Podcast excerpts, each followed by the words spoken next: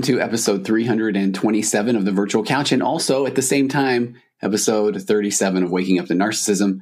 I'm doing something that I've never done before. I'm going to post this same episode and release it at the same time to both of my podcasts. Why? Well, that is because my guest today has three of the top 10 episodes in terms of overall downloads of the 326 Virtual Couch episodes that I have done over the past five years. And I would love for my Waking Up to Narcissism audience, which I, I have the numbers now showing that it is a different audience, which is uh, absolutely fascinating. And I would love for them to get to know the guest, uh, Dr. Jennifer Finlayson Fife, today as well. And it's because Jennifer truly has a gift of explaining things and explaining the human condition in a way that I feel like most people can relate to. And in today's episode, we talk about so many things. We talk about love versus control. We talk about whether or not we are honestly looking for intimacy in a relationship or what, or whether we are seeking validation and how so often because of the way that we were raised or the modeling that we saw early in our lives, we do we even know what healthy relationships look like? And on that note, how does one get on that path of knowing what you don't know? Because how do you know what you don't know? Kind of deep, right?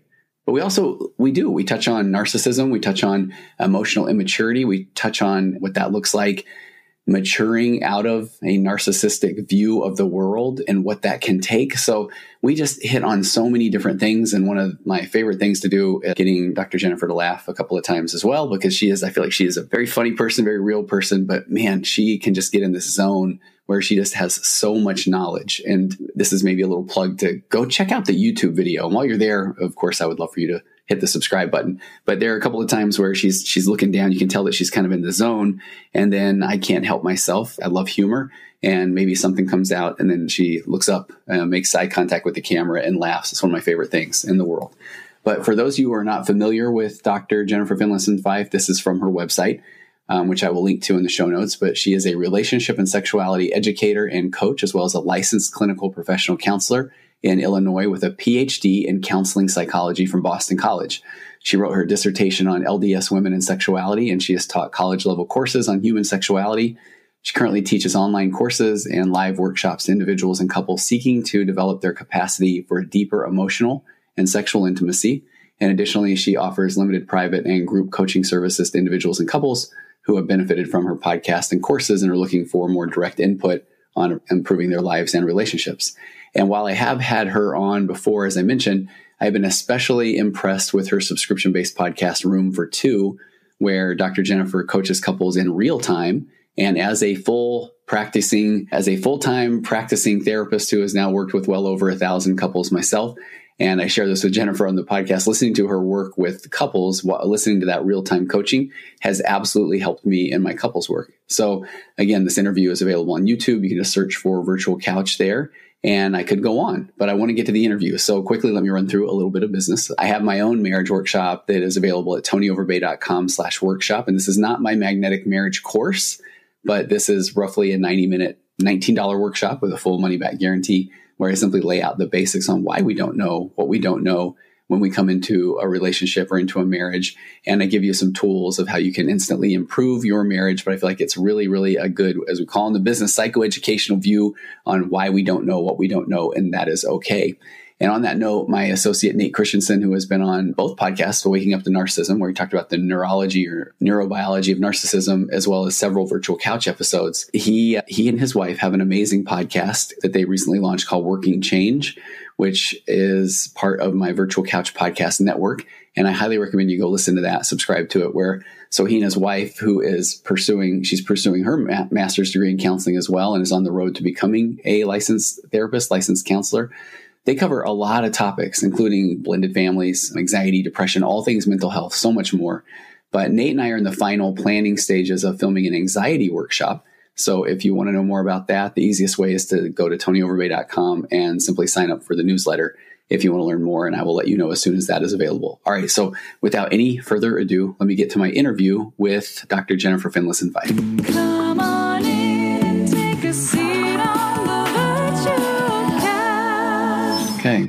Action. Can I tell you a funny thing? I'm in an office where it's me and a bunch of divorce attorneys, and I feel like there's a joke there, a Groupon, and right out of my door, I've got an inner waiting room, and they bring the people there to sign papers. I think it's because the conference room is full. So I have a couple right out of my door right now that are they're getting into divorce it. papers. Yeah. Oh, they're fighting. They're they're fighting. Yeah. Yeah. so I was there was a part of me that thought, okay, should we just open the door and let's give them you know, two, the, two, two, two amazing two therapists? Yeah, here. yeah. And I can say, all right, Jennifer, let's see what you got. This will be fun. but that's a good that's a good uh, segue though. I I really am enjoying your Room for Two podcast. What's that like for Great. you? Great.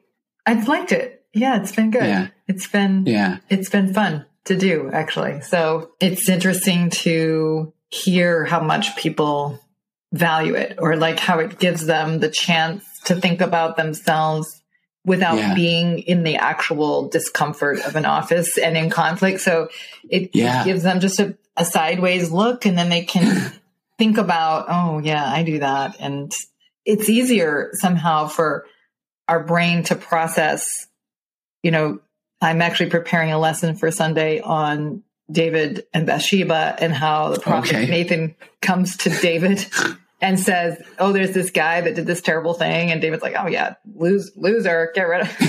and of course, it's him. Okay, and that's so oh. much who we are as humans. We have a hard time recognizing our own difficult behaviors, and this is just a way to help people see themselves through other people's stories hopefully. I love it. There, boy, there are so many things there that I think would be fun to talk about. One of those is I did an episode at one point on gossip and I talked about how I found some data that talked about how we communicate through gossip. Exactly what you're saying of, Hey, what do you think about uh, that guy? And then if they say, right. I, I know, right? Then I feel like, oh yeah, yeah, he's crazy. But if they said, well, I feel like he he had every right to do that. And I'm like, yeah, me too. I mean, you know, and totally, we're right? I get it. Yeah, yeah. yeah. So we're ju- judging of the, so we don't have to talk about the elephant in the room. Can I tell you a, yeah. a funny thing for me? So I I like to talk often about the, the, concept of psychological reactance, the instant negative reaction of being told what to do.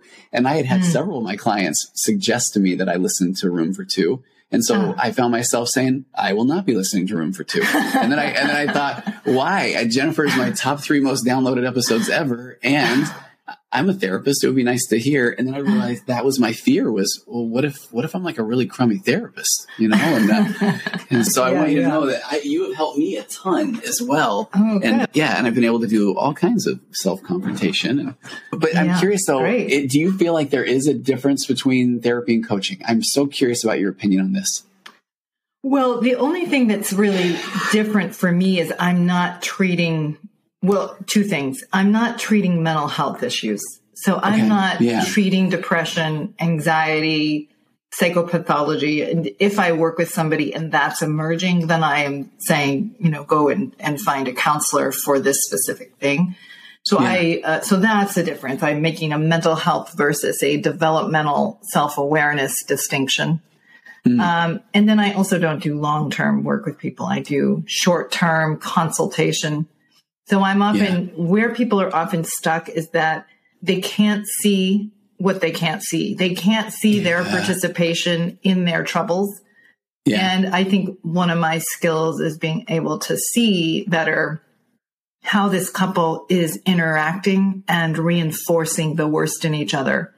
Mm-hmm. And when we're just aware of what our partner does, which is what we're usually most acutely aware of, yeah. we become unable to get out of the pattern.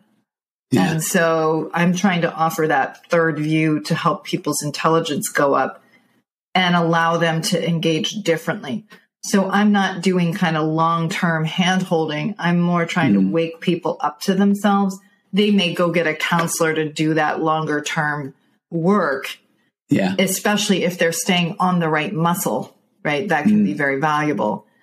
It's easy in therapy, though, especially in individual therapy, to pull for the therapist to buy into your self deceived picture. Absolutely. Yeah. And then just get reinforcement for that picture rather than staying on our liabilities or our limitations.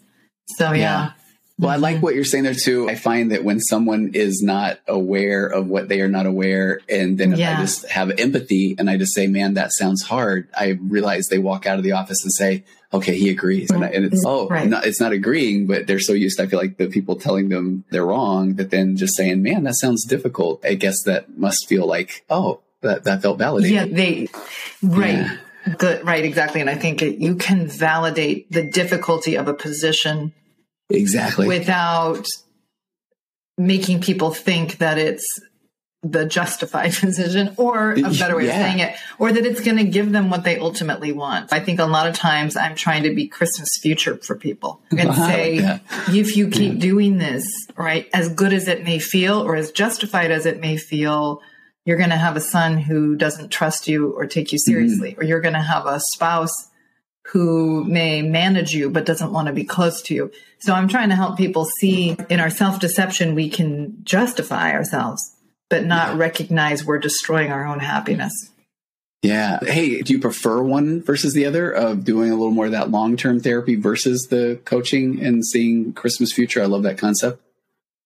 I mean, I probably like both actually on some level. There are some people in my practice that I have worked with longer term, especially if mm-hmm I think it's productive and they're really working through things. Mm-hmm. But I probably honestly prefer the shorter term work in part because people work harder. If they think that as long as they can afford it, they can just have me on tap in a sense. Right. Yeah. It allows the delusion that people just need more information as yeah. opposed to going out and doing the hard work of changing behavior. Yeah. So self awareness is only valuable in as much as it helps us to act differently, but it's in acting differently that we change our lives. And so okay. I never want to use the frame of coaching or therapy to interfere with people actually doing differently because mm-hmm. it's an it's a tempting idea that someday I'll feel like doing this hard thing. Yeah, I was just absolutely. talking to somebody who can be quite quite mean to her husband and get him to do things that she wants. And and she knows that what she's doing is wrong. She knows it's destructive meaning she's becoming she's seeing herself and seeing that she's repeating what one of her parents did. But to actually go and tell her husband look i use your desire to have me be happy with you to take advantage mm-hmm. of you. That's very mm-hmm. different like it's one thing to talk to me about it, to go and actually expose it to him and say, I'm a jerk. And, yeah. and, you know, I'm not fair to you. Well, that takes a lot more courage. And yes. most of us would rather just sit and talk about our, how bad we are or how we could do better or than actually going and doing better. I agree. And or the old, well, I will do it later. I'll do it when yeah. I'll do it when I have more time. I'll do it when the kids are out of school. I'll do it when he's in a better mood. Or I don't want to confront exactly. him around his birthday or Arbor Day or whatever. Right. right. I pulled that one out. Um, yeah, that was uh, Arbor Day. no, it's, it's, a lot of people don't understand the years people have around Arbor Day. Um, yes. you know, I do feel like that what I like about listening to you coach, and I'm starting to use a lot of your vernacular, so I hope that mm. it, it isn't trademarked. I've been talking about a lot about the courage and caretaking, yeah. so I appreciate that. And I also feel like I remember early in grad school, a professor saying that you're going to get to a point where you really do feel like you just want to say, hey, here's what you need to do. But right. you know that that's probably not the most therapeutic thing. But mm. do you mm. feel like that's a place you're at now where I would love to help them skip steps if possible, even knowing that they still have to do the work? Well, I, yes and no. Uh, yeah. On the one hand, I do think that a strength of what I do is I am helping people see things differently. So I am literally trying to help people actually see their problems from a different vantage point yeah. because I think it helps them to do something about it. A lot of times people are in a meaning frame that try as they might, they cannot solve it because the meaning frame keeps them trapped. Mm-hmm. So that is, I'm going to, you know, have my spouse make me feel good about myself, or I'm going to get, hang on a second. Um, yeah, I'm going to get my partner to validate me and make me feel good about myself. Well, I think that's a meaning frame that's in many therapies that is never going to solve your problem because the locus of control is outside of you. Yeah. So, yes, on the one hand, I am kind of saying to people, you have to wake up to what's actually true here. And I'm pretty mm-hmm. direct and directive. Mm-hmm. On the other hand, I think where I am maybe doing the opposite more is that I sometimes would want to rush in and be like, well, answer like this. Let's do okay. a role play. Yes. This is how you should say it. You know, where more like I'm just trying to download a kind of a way of doing it, thinking that this is just about modeling. Yeah. When in fact, I think I'm more effective the more I actually understand where someone is and realize that's outside of their capacity. They cannot okay. do that yet. And yeah. to talk to them as if they can is only going to make them feel bad. It's only going to make I, them feel ineffectual. Yeah. So what's well, the right amount of pressure that they can actually do? And so I'm trying to be a little more in tune with who the person is right in front of me and what they're actually capable of internalizing and making sense of. I love that. I love that because I know that you talk a lot about external validation and I really, I so appreciate, I often say that if you're looking for external validation, I, there's a very low, low, chance the person will say or do the right thing. And then you get mm. to say, they don't care about me and I'm a piece of mm-hmm. garbage. Right. And then, but I like what you're saying because I feel like at times I'm now more aware of that the person in front of me, I think is trying to say the things to get me to react and let them and tell them, Hey, you're doing a great job. They want yeah. the external validation from me. And exactly. Right? Yeah. Yeah. Yeah. Yep. Um, yeah. So that's hard. Yeah. And so I think to be effective as a change agent or to help people get better, it's quite a tricky process because you have to know what better is, which is in mm. and of mm-hmm. itself challenging because it's yes. our own depend, our own development's dependent upon that. Yeah. And then also knowing who the person is in front of you and actually seeing them as they are, not as how they are presenting themselves or as they yeah. want you to think they are. And then thinking about what is the right amount and the most effective way to pressure this person out of disequilibrium with themselves. And that's a real process, a real learning process of what's most effectual for people, especially if they're like busy telling you you're doing a great job, even if you're not. That that's also yeah, which can yeah. happen too. Mm-hmm. Absolutely. I'm going to put a pin in something that you that I just thought of that I want your opinion on. And I don't know why I mm. just gave you that preamble when I'm not going to ask the question now, but there's my train of thought. But I, the part that I think that you just brought up that I so appreciate is, man, we're going through our own things, even as therapists, I. Mm-hmm. And I, I want to give you so much credit for, and I'm guessing, you know, you do a lot of podcasts. The last time that we spoke, I thought I figured mm-hmm everything out with this anxious and avoidant attachment, this dance of mm. the anxious avoidant attachment. I don't know if you remember mm-hmm. this at all. Yeah, and I yeah, presented five minutes of just data to you that was like, I've got it figured out. And here's what the guys do. And I can speak to them. But can you address all womankind? And I feel like you said something effective. You question the maturity of the relationship in general. And I want to be honest with you. I, I so admire you and I enjoy having you on. And I thought, oh, that wasn't the answer I wanted. It's funny because that caused me to take a look more at emotional maturity. And I think I've said it on a few of my podcasts. And I realized it wasn't long before I said, Oh, she was right. You know, uh, mm-hmm. uh, you, you, were right. And it's caused me to really look more at what that anxious attachment looks like and, and from a caretaking standpoint. And, yes. but so I appreciate the just, I try to be as authentic or vulnerable with my clients as well, because I think that emotional immaturity in a therapist is them pretending that they do know everything. Right. Um, I don't know if exactly. you've into that. Um, oh, yeah. yeah. I mean, first of all, I think most of us go into the profession because there's something in the idea that we have the answers and that we can help people. Maybe we came out of that in our own families. Yeah. There's usually a reason why we're drawn to that particular role. And there's real goodness in it, right? There's often this desire to help yeah. humanity and to help the world be better but there can also be a narcissism in it or a pretense yes. in it. Like, I've got it all worked out. I know how things in fact are.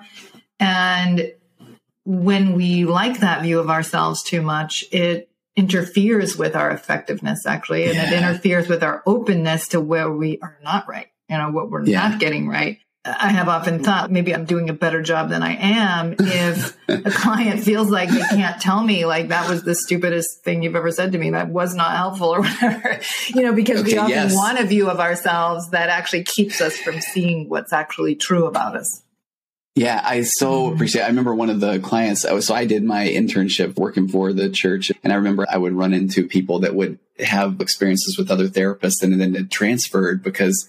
And I remember this aha moment where one of the guys said, I asked the therapist about some concept about a marriage therapy principle, and I said, "Have you ever heard of this, or can I give you this article?" And she said, I'm the therapist. That isn't your mm-hmm. role to do that. And I remember the mm-hmm. in the article that he ended up sharing. Of course, then at that time, I probably just wanted his validation because I was a, a, brand new intern. But I read it and it was amazing. And I just thought, boy, we do feel at times, or at least I don't like to think I do. But how how dare someone try to tell me I'm the one that has the, the right. master's degree and sits in right. you. have the PhD. People can't tell you anything, right, Jennifer?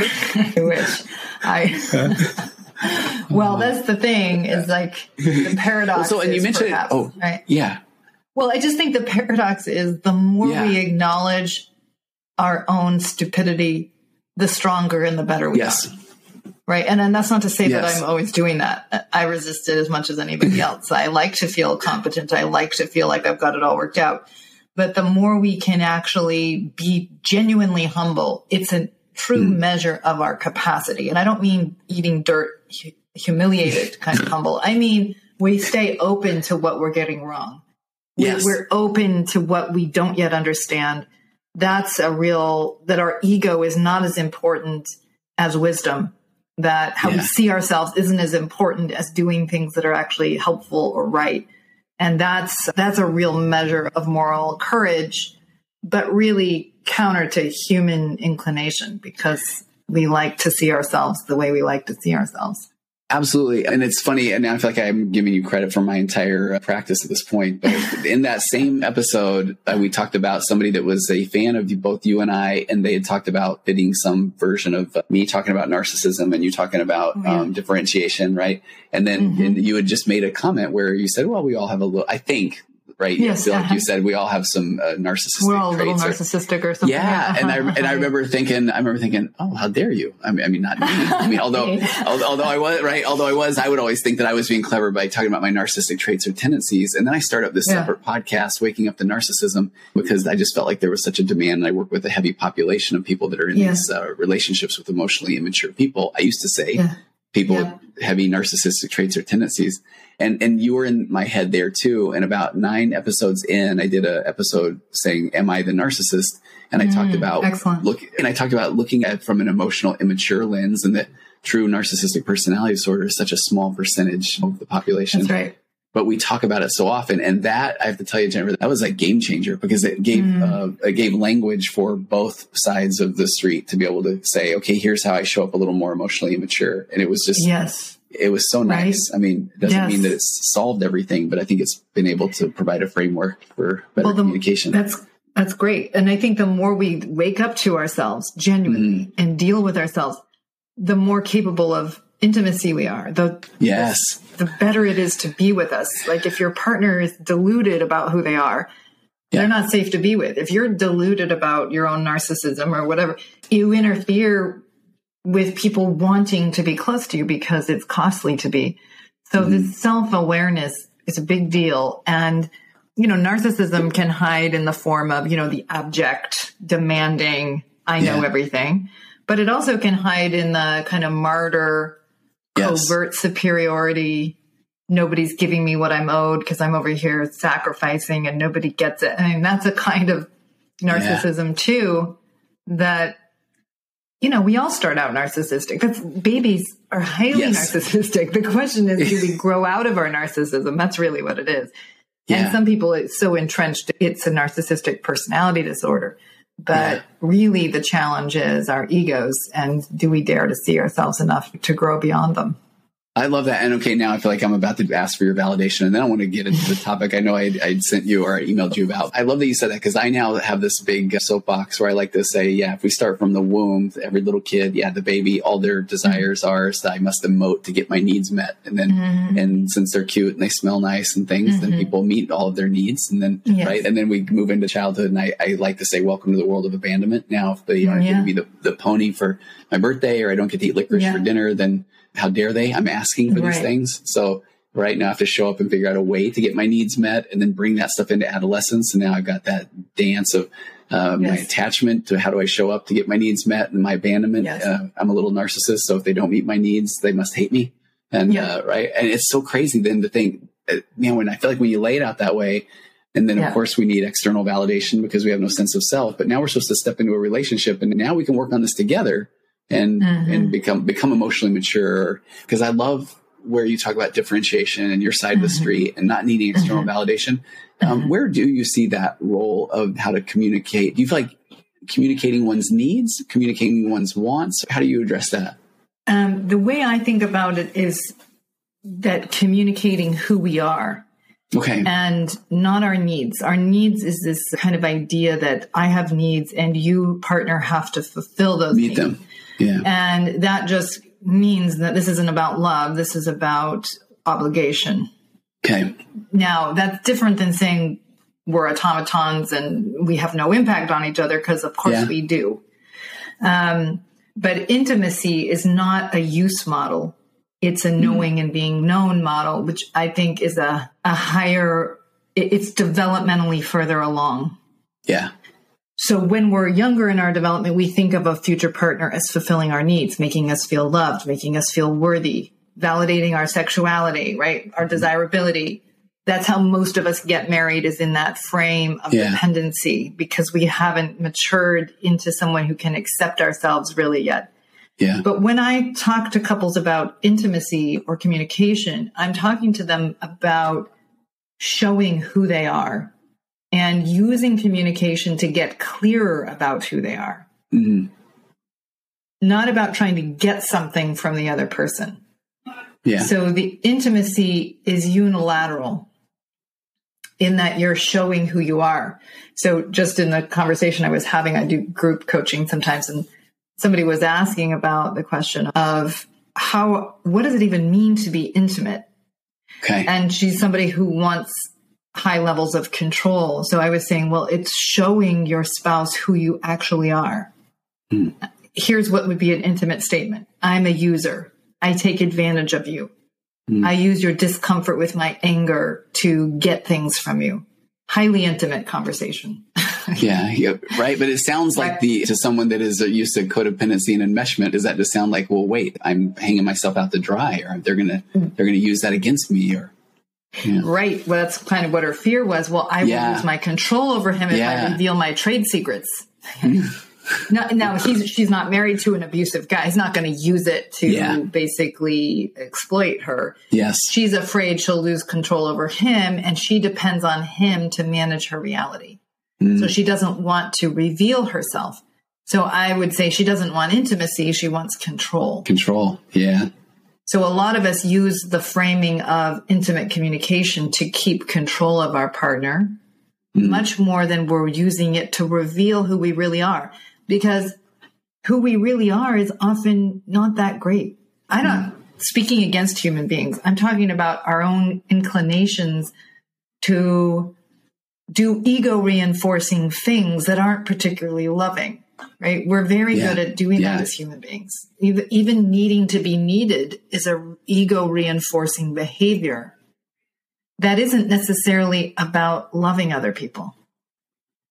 It's about demanding love in a sense? Well, or, or it's about needing to be validated by them yeah. being dependent on you in some way. Does, Sometimes we're over functioning for the sake of our kids. And, you know, I have a child with autism. And this was when he was starting his freshman year in high school. And my husband and I were kind of concerned because he was going to catch a bus and like just worried. Was he, he did, was coming out of a school, especially for kids on the spectrum into a mm. normal, uh, like school for neurotypical kids.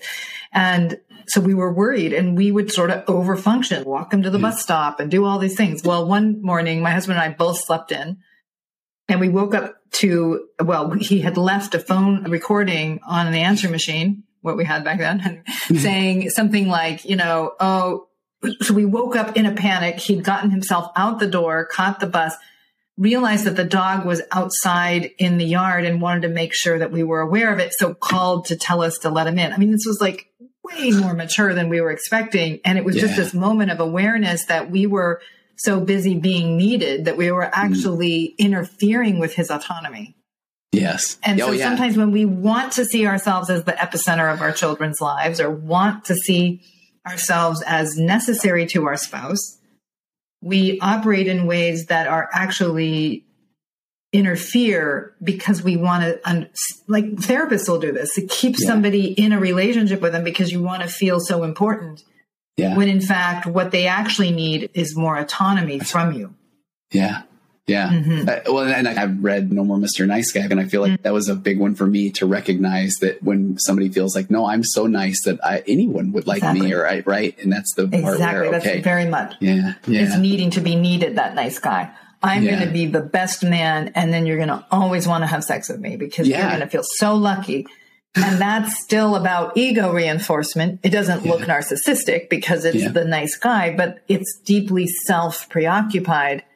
And so it doesn't feel desirable mm-hmm. or trustworthy because there's all these covert contracts connected to it.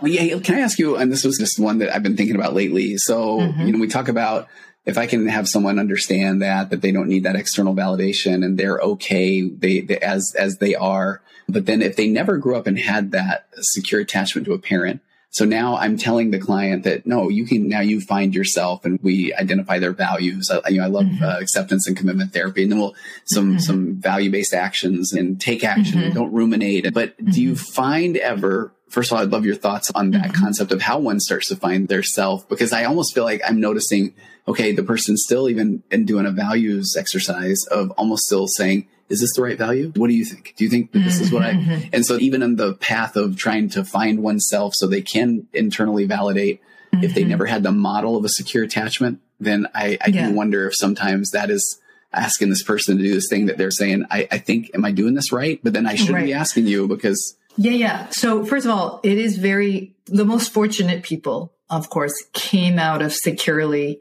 to use that language, securely yeah. attached family systems. And th- what I would say is differentiated family systems. Yes. Yes. So a differentiated family is not, a lot of times people think differentiation is autonomy and attachment mm. is attachment, but differentiation is actually the ability to balance our need for autonomy and our need for connection. Yeah. So yeah. differentiation includes attachment, but also our desire to belong to our autonomy because mm. human beings want both things.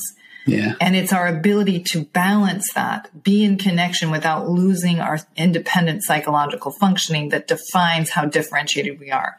Mm. In a loving family, in a differentiated family, the parents can actually know the child because they can manage their sense of who they are and they don't need the child to reinforce them as important or as necessary.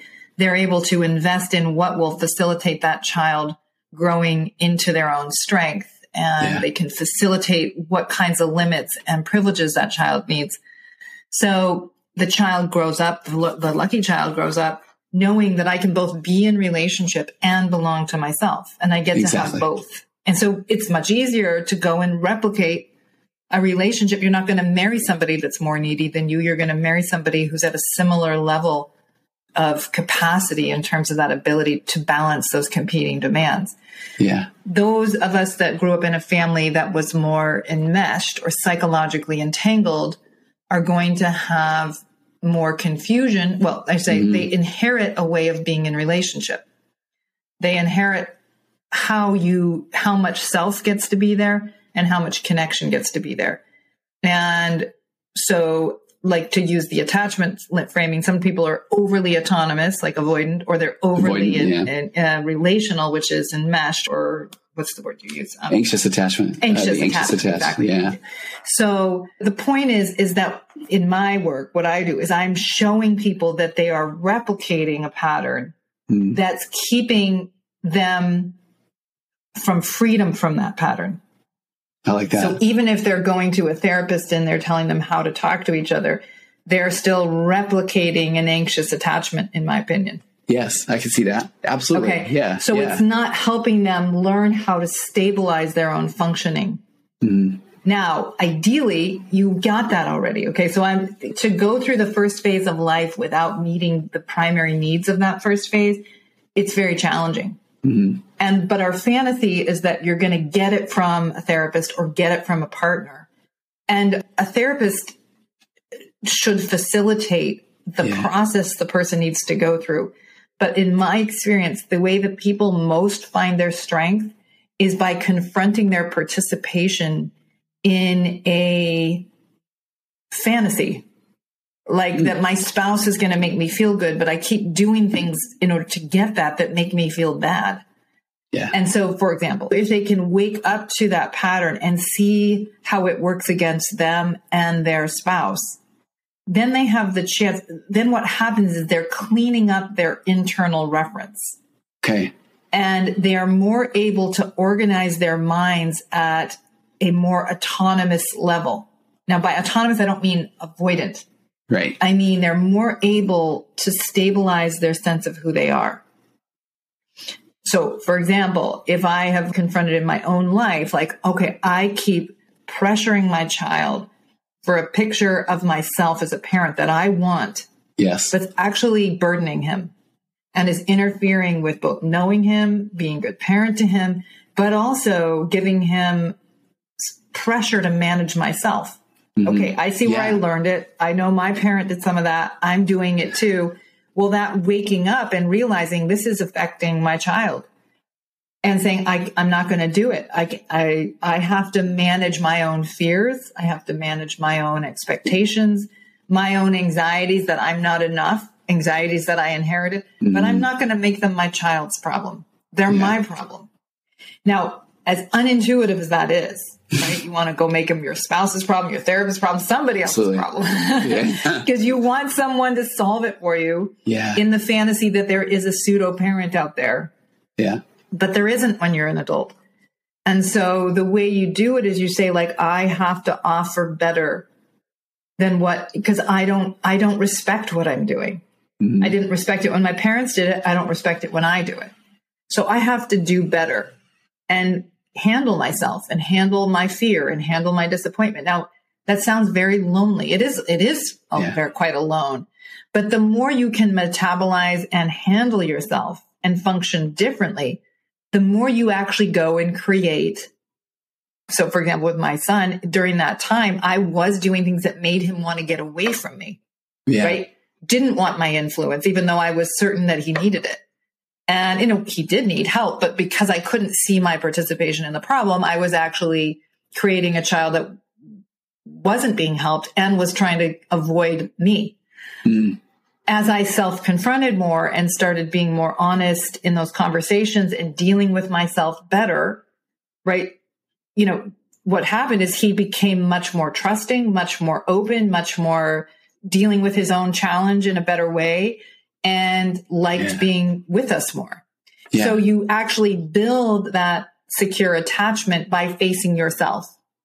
And, and that's where I feel like the, you, oh, it does. And, and you've, yeah. uh, I've appreciated the way you've talked about on the Room for Two podcast. The, it's almost like you're, I feel like you're doing it right if you are having to deal with some invalidation because that means Absolutely. that, right? And I will tell you, I've had two things I think are really fascinating. One, one of my daughters she's she had gotten herself in some really good shape and she said hey uh, i realize now that we had she's and she was trying to frame it and uh, to not hurt my feelings but but mm-hmm. i said hey let, I, i'm curious you know, tell me more but she said the relationship that we had with going out to eat when she was growing up was probably not mm-hmm. healthy because mm-hmm. uh, it was everything celebratory was done out to eat and uh, and I so mm-hmm. appreciated her comment, and I realized that was one of those moments where I wanted to defend myself and say, "Hey, I was raised right. like a fer- you know a feral cat. I mean, going out to eat was like it was right. I'm trying amazing, to better. exactly right." Yeah. But then I realized, yeah. but that was my my experience, and then exactly. absolutely her experience was hers, and she's probably yep. right you know and yes. uh, yeah and so yeah. i was so grateful for that but I, it almost broke my heart the way she tried to present it to me because it was from this oh i don't know if this is going to go well and that's why i wanted yeah. to say am i going to hurt my dad's feelings yeah yeah right exactly. which is fascinating and then i have to tell you another one that this is just i think is fascinating i feel like my goal i had three girls and my son is my youngest he's 18 and he just graduated high school and he came up to me uh, not long ago and said he said oh dad i almost forgot to tell you i left the burner of the oven on for hours the other day. And I have to mm-hmm. tell you, it was so funny because I, I felt like there's my job is done, you know, well done, secure attachment. Yeah. There is zero chance I would have told my parents that. And even yeah. when he told me that, I wanted to say all the things. So you could have, don't you know, or burn that. But I thought, this is amazing that this guy yeah. could come to me and say, look what I did. that honest. It was wild because exactly. I felt like, okay, he knows that he doesn't he, he, can come to me and there is that well he can be intimate of, to use that yes, language right yeah that he can show himself and say look oh by the way i made this mistake and that he trusts you can handle it It was crazy. It was. It was movie that yeah, I saw okay. as a kid around like a, a, little boy who burnt. It was Avalon. Is that what it's called? Yeah, Avalon. Yeah, it was like, and this little boy b- burned down the store, his dad's mm. store, and like devastates the family. And he went mm. and told his dad, "Dad, I'm the one who did it." And you know, and it's and what the dad does is say, "No, you weren't the one. It was because of an electrical thing, and it wasn't you." And I think the dad actually did it to protect the son from his own self recrimination. But yeah, I just remember at the okay. time thinking, "That's a parent. That's a true parent." right? That that, it really that the parent handles the anxiety for the benefit of the child, but the child knows that the dad can handle who he is and will show who he it. is, flaws and all, and not break the parent. Yeah. Mm-hmm. I love it. I do. Are you familiar with Ross Rosenberg? He, he wrote the book Human Magnet no. Syndrome. I don't know if you're familiar. No. So I'm releasing an interview with him on the Narcissism podcast in a couple of days. But he mm. has this concept where he's trying to redefine codependency. He calls it self love deficit disorder. And, oh, and he just talks about this core shame comes from this place of fundamentally bad or I'm only as good as what I do for others, which then yeah. leads to this feelings of loneliness, which then leads to this almost like the withdrawal and then turning to what he calls drug of choice, which is a, a narcissistic or emotionally immature lover. Mm. And then, yeah. and then becomes this selfless compulsive caretaker who then tries to control yes. others into loving him. And, yes. and then the opposite or the treatment he calls this self love abundance. But it was something we were saying there about even with your son or what we're talking about with this, where I, and I pulled this up. He's got this self love abundance pyramid where he says, I am lovable because I am. I don't have to work at being loved, which leads up to this existential peace or freedom to live as an imperfect but worthy and lovable person. But yes. this next part is the thing I feel like you, you share so well. But he says, so self love, self respect, and self care that engenders the same from others.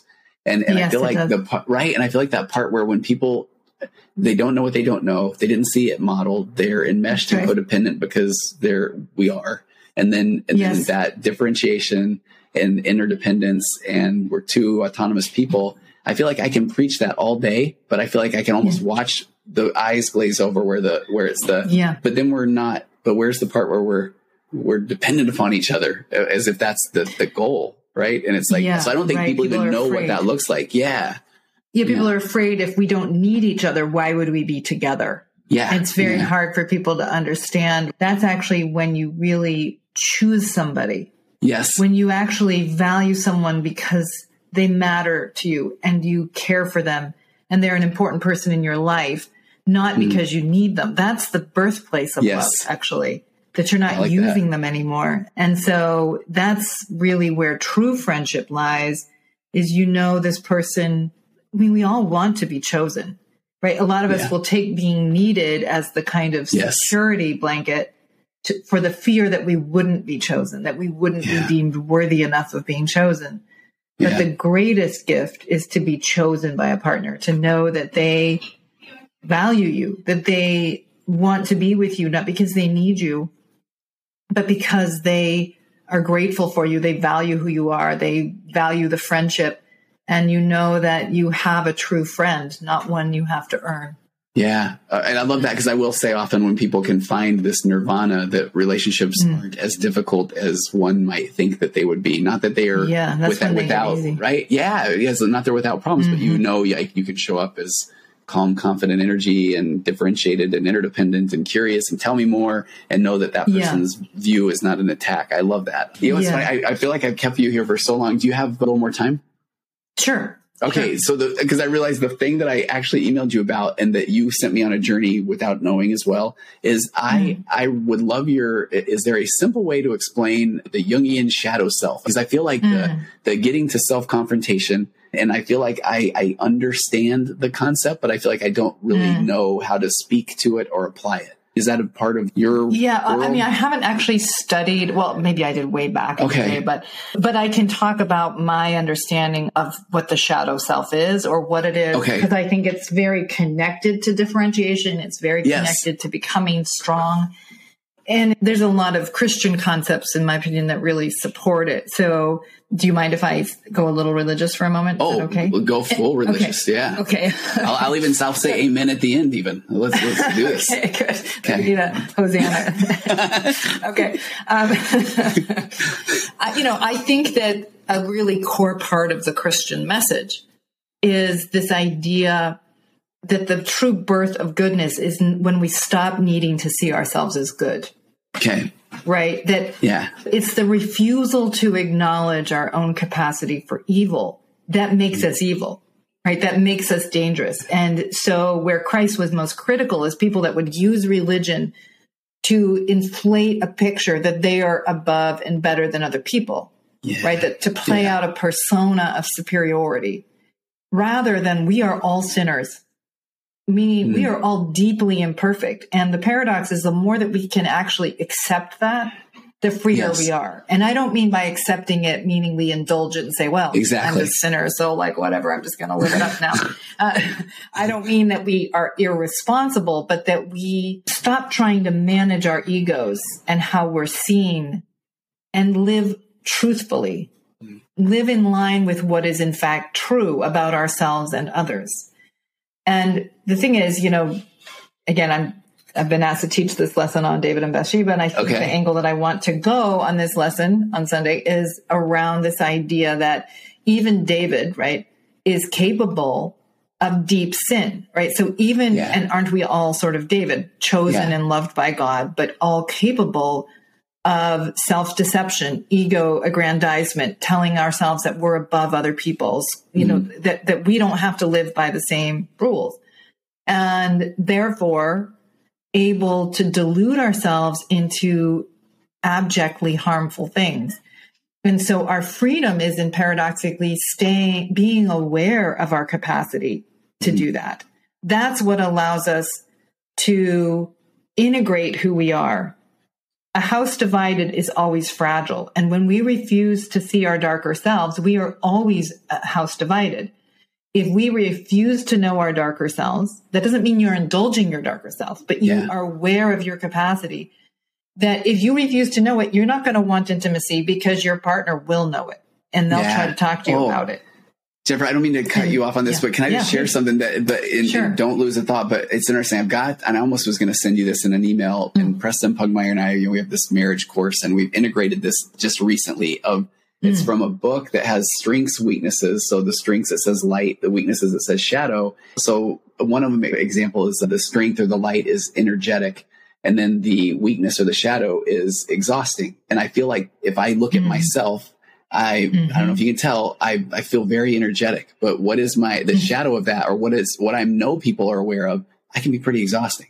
So is that that yeah, concept yeah. where I have to be able to okay, I can bring that to light. It doesn't mean that I to look at it like, well, I'm exhausting. Right. What am I going to do? Okay. Right. Okay. Right, like exactly. So that's true. Like a lot of our strengths have a liability built right into them. Okay right? Okay. And the, like the thing that we are good at is also often got a dark side connected to it.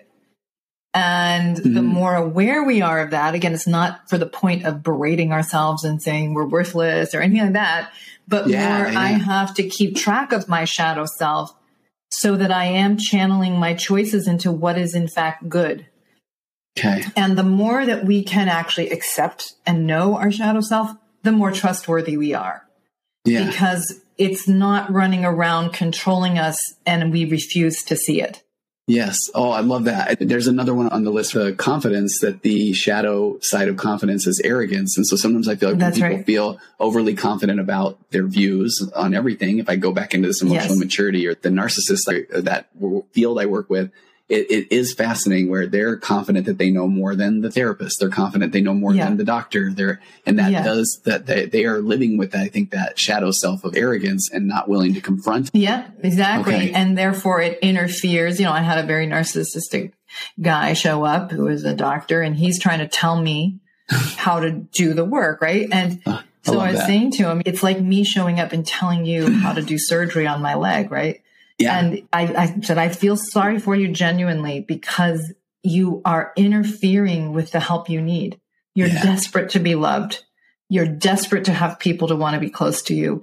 And yet you are too afraid to let go of what, of the picture that you know everything and that you're in control of everything. Mm. And you're never going to get what you want. Now, I mean, I remember this narcissistic, demanding guy, like his ears, his ears, eyes filled up with tears. I don't know what his ears filled up with, but his eyes filled up with tears. And he is sort of this moment of being known. I think I said it better than that than I just said it. But you know, it was like this moment of being recognized and known, and that he really was. His shadow was running everything. Yeah. Into okay. the ground. Yes. Yes. And until he was willing to face that and see that he wants to control everything, including his wife that was about to leave him. Yes. He was not going to get anything that he really cared about. Yeah. And so a good therapist or coach or friend or church leader is going to help you see your shadow self, not to make you feel terrible, mm-hmm. but to help you go and sin no more, to get stronger. Yeah. So it's when we face our demons that we are able to integrate and choose in a more solid way. And I think that's what spiritual development always requires. Okay. The fantasy that we're all well intentioned and good, just making missteps in communication and so on, is just fantasy land. Mm. I mean, you don't get Nazi Germany out of well intentioned people. Yeah. You think about how quickly Putin has been able to mobilize people into evil. Mm. Evil leaders exploit our tendency to self delude and exploit our desire to be connected to a group to vilify and do harm. We're very, very vulnerable to it as human beings. In the US today, we have groups of people who hate the other group yes. and feel justified because they've been deluded, exploited by media, by leaders mm. into the idea that the other half is different than you. Yeah. Rather than we're all capable of evil. We're all capable of self deception. Instead of the question of what does the other group understand that I don't yet understand? What does my spouse understand about me that I don't yet understand? If we'd settle down and open up, that's a person that wants intimacy and is yeah. willing to deal with who they actually are rather than asking everybody else to deal with who they are. I love I, so, I like that because that, that makes sense of putting that shadow version or that shadow self in from society. I mean that because I, I, boy did you this could be a whole other topic for another day even but I don't know what that was like for you the last couple of years but I've never seen more polarity come mm-hmm. into my office even and then awful. right mm-hmm. and then and just and in marriages yes yeah of, it, it, was so mm-hmm. wild and then i felt like it was that okay somebody starts with some sort of cognitive bias then they jump into confirmation bias then they jump into some echo chamber and all they're going to hear is the things that they feel like they have to hear or yes. some for some reason that something is wrong with them and i felt like yes. our, our, curiosity just went out the window for a while yes and, yeah. and so much fear which yeah. would make it hard to settle down and understand because you're yeah. terrified if you understand the other side, you'll give them power and you'll be dead, you know? And so yeah. this, and so, so many limbic people, myself included on some level, honest, you know, of yeah. like, you know, what's happening in the larger conversation that we can't understand each other anymore. Yeah. So, so yeah. Um, I think I can give you an amen. That was well. Yeah, thank you. But, thank you. but the shadow was so I appreciate that was so well laid out, and I really am grateful for that. I okay, here was the thing I was going to say earlier, and then I can I, now I need to let you go, but I, I really appreciate your time, and I could mm, you sure. forever, and you're my top three downloads, and I'm guaranteeing this won't be you will hit number four, and great, like 400 podcasts now. I mean that you're a big That's deal, awesome. and I appreciate that you coming no, on. Thank you. So when earlier, what the thing I was thinking about was I interviewed this forensic psychologist once, and then it was funny because that was one where I feel like okay, maybe he was a little bit emotionally mature, aka narcissistic, because mm. he hmm. thought he thought I just wanted to talk to him. I thought we were interviewing for a podcast. We were done, and then he said, "Oh, you can't use that." So that was kind of fascinating. Oh. But the details oh. that were amazing was he talked about how after interviewing, I don't know if it was hundreds or a thousand or more people for the insanity uh, defense, where he oh. talked about knowing when somebody comes in and they drool and they jump up on the chair and they bark and yeah. stuff that he's like, that guy's not insane. You know, he's playing the role of insane. He's just playing. Yeah, right. Exactly. But then, the, but then right. the guy that comes in and he's got the dead stare and he gives some version mm. of the crime he committed. That this mm. person has been doing his job for so long that he knows. And I'm so fascinated by. Yes. And I feel like in almost everyone's profession, I had a daughter work at Starbucks for a while, and she knows. She knows a good yeah. whatever the you know right. She knows how you do it. Yes. And, yeah. and and I don't. And so I feel like the part that I love about this work and the part I hear coming through in the room for two, and I can only imagine is in your office is that's the part I feel like that we know. I, I know emotional maturity. I know narcissistic behaviors mm-hmm. or, you know, mm-hmm. or you know this differentiation and coaching. And so that's where I feel like it is, it, it, just comes across so well. And so go back to that emotional maturity or narcissism or people that are saying, no, I know better. And just, you know, I don't know. I, I don't know if you see where I'm going with that. But I'm not uh, quite following your question. Keep going though, because yeah, because there wasn't one. I think I realized halfway through there, I was saying, I just want to say that I see that you absolutely are so good and know what you do. I want you to oh. validate oh. the fact that I do as well, and then I want to tell all the people that are trying to trying to you know that feel like no, I know better than them that they all need to buzz off. I think that was the point. Yeah. well, that's good. That's very intimate of you. no, I, now I realize. Now I realize it wasn't even a question. It was back when we were talking about something. I realized that you had mentioned something, and I just I'm so fascinated by that concept of. And maybe that was my own emotional immaturity of I used to try to do my bookkeeping. I used to try to do my website and I realized yeah. that I, then I, I, went to a QuickBooks conference once. I made it through about an hour, but I'd already spent, had the room in San Francisco. So I told my wife mm-hmm. to come on down and we just I realized I'm not going to ever know this stuff. So it's really understanding that there are things that we know, things we're good at. And if we don't know them, we're not good at them, then I guess the maturation process is, is uh, taking ownership of that. Maybe that's where I'm going with that. Yeah. Yeah. yeah. Exactly. And yeah, like part of being wise is knowing what you don't know. Yeah. I remember sitting for the licensing exam and most of it was about knowing what you don't know. I mean, mm. like don't do harm right? And that was kind yeah. of I remember thinking yeah. like, this is so much less about what you do know and being clear yeah. about what you don't know. So you're not trying to solve problems without competency to solve those problems. And you know, the, the at least do no harm kind of idea. And uh, but I think that yeah, it's kind of amazing in life. Like it's really true. The more you know, the more you realize you don't know. Yeah. I've sometimes had the feeling when I'm learning to do good work of both that I'm getting better at it, but how mm. far I am still from yeah. like what I mean is it becomes more evident. Like the finish line is like doesn't even exist anymore where I used to think it did. Yeah. Meaning how one can actually grow within oneself. The ability to be effective in helping other people change is its own thing. It's one thing to see things but yeah. to know what actually inspires people the right amount. I mean, like there, it's just infinite numbers of ways that, that I could get better. Yeah. Um, I do think it's valuable to actually do the podcast because then I'm forced to listen to my own meetings and then I'll be like, oh my gosh, how did I miss that? yeah, right. But that's good.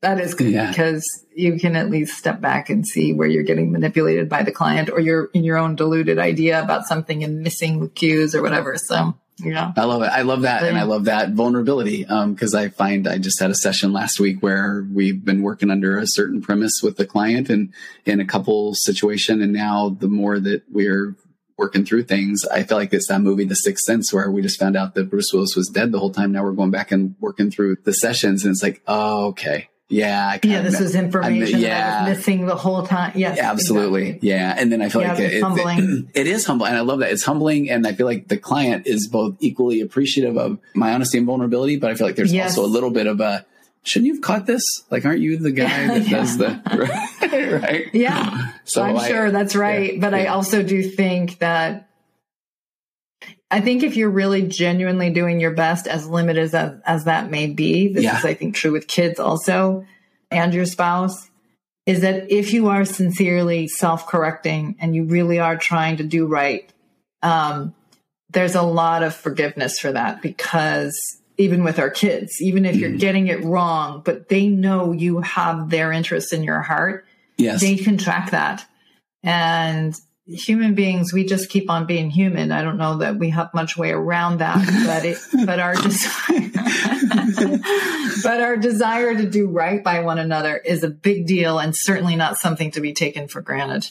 No, okay. Let me give you one more uh, bit of praise because this was one that I think I was able to. I worked into my own relationship. I feel like you've talked about working from a place of trust and, mm-hmm. and I feel like it, it's different than the client say, what am I just supposed to trust them? And I say, well, no, how could you? Mm. These things have gone on. But I feel like the example that I, yeah. that I had in my relationship and I've, I was able to use your operate from a place of trust. And I felt like it made so much sense was my wife and I having a conversation where she had felt like I was maybe doing a little bit of the gaslighty stuff that I talk about on podcast. Mm-hmm. And, and I felt like, oh, tell me more. And then she had explained a situation in a way that I showed up. And then I know that that is a way in the past that I did show up more emotionally immature. Mm. And I would have, because I felt my fragile ego was being attacked, that I was yep. trying to defend that fragile ego. And, yep. and I man, I was so grateful for that, her saying that, because now I said, oh, now it's needing to operate from this place of trust that I'm aware of that previously exhibited emotional immaturity. So now, yes. you know, in the past, if I was disagreeing with her, it, it, it, was, yeah, yeah, and it, it was right. because I, I, because how dare you? I'm, I know everything. Right. And now if I say, exactly. oh, I don't think that's the case, it still sounds as if I'm the, you know, right. But, right. Sending it off. Yeah. But now I'm saying, oh, I now I'm aware of what I, how I'm showing up. And now I can confidently from a healthy ego say that yeah. I'm, I'm, confident that this is a, a that was a view of what mm-hmm. was going on. Yeah. Yeah. So, yeah, right. No, it's true. It's really good to be open to what our spouse sees, even yeah. though every cell of my body wants to believe they're wrong. Absolutely. like, okay, I will humor you and listen to your view. And then you're like, crap. Oh, I love Dang that. Where, yeah, I love when it when it is like, a, okay, no, that is actually a very good point. Okay, I, you know, I will, you know, and I have to not do the. I'll give you that one, but we'll see how next. Uh, one time you got it right. Okay. um, yeah. Hey, all right. So well, where yeah. people people obviously go find you, a Room for Two podcast. Everybody sure. in the world needs. Yeah. So you can find everything yeah, everything on my website, which is my last name, finlayson-fife.com. And you can find the Room for Two podcast, um, which again is all the couples coaching sessions. You get to listen so in good. and hear, hear yourself through these meetings and see what you can do to make things better. And then I have online courses, um, on self and sexual development and relationship development. They're all there and then just um, conversations like this in my conversations with Dr. Jennifer podcast. So, okay, I love it. Yeah. I do. Thanks so much for coming yeah. on, Jennifer. I, I enjoyed this so yeah. much, and uh, and um, I don't know. I just I really appreciate you taking the time, and um, I think it's like guaranteed uh, going to be top four. So Thank you so much. okay. Let's hope, or my ego will be. That's right. I, I, will tell you it is regardless. I will inflate the numbers from yes, you, both you and I. Okay. okay. Great to see you. All right. Take care, Jennifer. All right. Thank you. Okay. You too. Bye bye. Compressed emotions flying past our heads and out the other end. The pressures of the daily grind. It's wonderful. Elastic waste and rubber floating past the midnight hour. They push aside the things that matter most.